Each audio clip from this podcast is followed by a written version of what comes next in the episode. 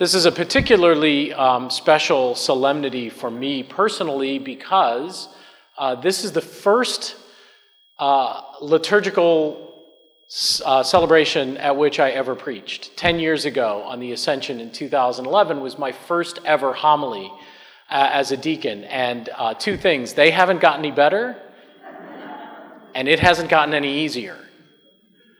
But um, this is a really important feast that we celebrate. And I, I don't know if it's because in most of the country it's been transferred from Thursday to Sunday because we, heaven forbid, we ask people to go to church one more day out of the year. Um, that, or because it falls, you know, right before Pentecost, which is such a big deal, that maybe it's not seen for the importance that it holds. But really, this, in, in many ways, this is the feast that completes the Paschal mystery for Jesus in his human nature. Because this is where he has, he has suffered, he has died, he has risen again. And now, without this feast, none of us would be able to go to heaven. Because it is Jesus who brings the human nature perfected in himself and in his total surrender to God on the cross through the gates of heaven that opens the gates of heaven to the rest of us. If Jesus didn't ascend, uh, then we would all, everyone who dies would have to sort of sit and wait in some sort of a holding area for him to finally show up for the end of the world.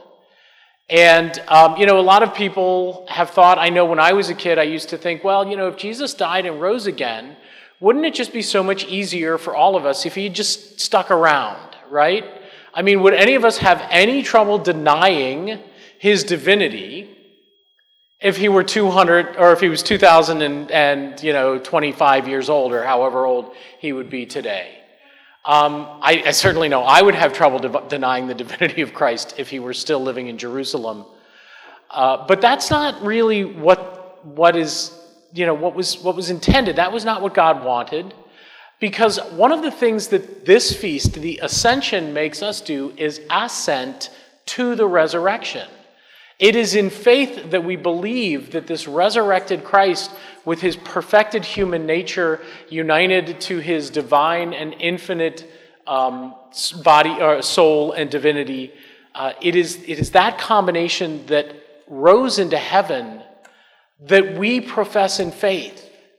It is really, truly believing not just that there was a man, Jesus Christ, who suffered, died, and, and rose again, but that he ascended into heaven, and we consent in faith to his resurrection by consenting to his ascension, by accepting that it was necessary for him to complete his work on earth, for him to ascend into heaven. Because it is only once he ascends, only once he is uh, brought to the Father and the Father seats him permanently at his right hand, that the Father and the Son, united again in heaven, fully and completely, are able to send forth the Holy Spirit, who we will ce- celebrate next week.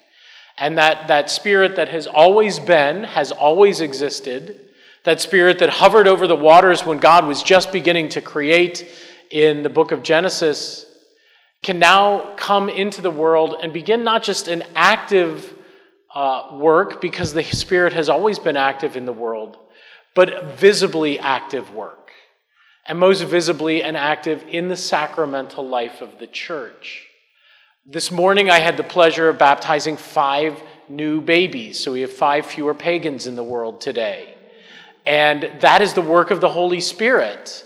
Jesus Christ in me, the minister, and the Holy Spirit bringing these children new life. We had our uh, Spanish community First Communions today, where we see the Holy Spirit at work in the consecration of the body and blood of our Lord and the reception of that Eucharist, which gives us life.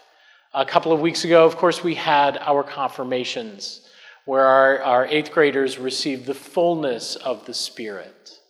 And all of that is made possible by Christ returning to the Father. It was never intended for him to remain here forever. It was always intended for when his Paschal mystery had completed, for him to return to the Father so that the Spirit could come down upon the nascent church and the church could get to work mean, I love that, that line in, in the Acts after Jesus is risen, and I just sort of picture all of them just sort of standing there, kind of staring, maybe shaking their heads. And then these two guys show up and say, "What are you doing?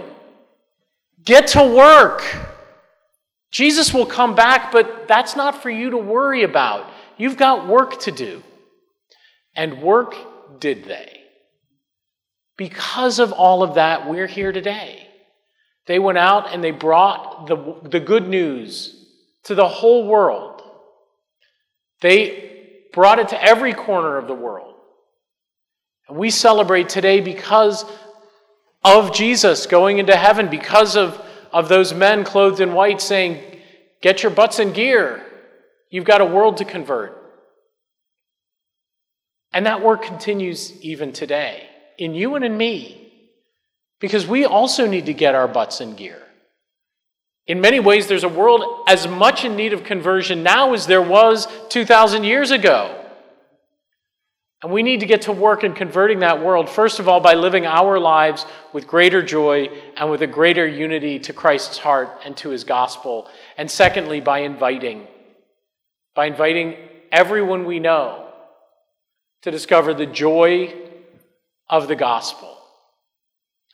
When I was first, when I first came back into the church, I apparently drove my sister-in-law crazy because I would go and visit my brother and his wife in just outside of Philadelphia, and every Saturday morning, "I'm going to Mass. Anyone want to come along?" "No." Every Sunday morning, "Going to Mass. Anyone want to come along?" "No." And I did this time and time again, and finally one day my brother confessed to me. He said, "Now don't tell Amy, because I don't want her to be upset, but you used to drive her crazy when you did that." And I said, "Well, what changed?" And he said, "Well, I looked at her," and I said, "You know, he found something that brings him so much joy, and all he wants to do is share it with you. What's so wrong about that?" And of course, my sister-in-law looked at him and said, "Well, now I feel like crap."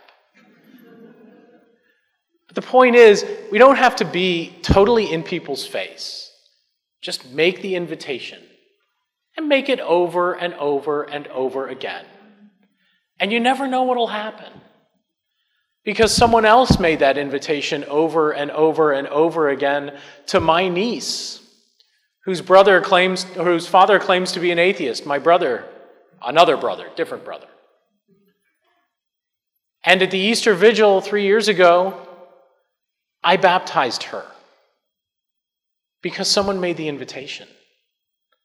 They weren't obnoxious, but they were joyful because they recognized that they were living in accordance with the call that they had received.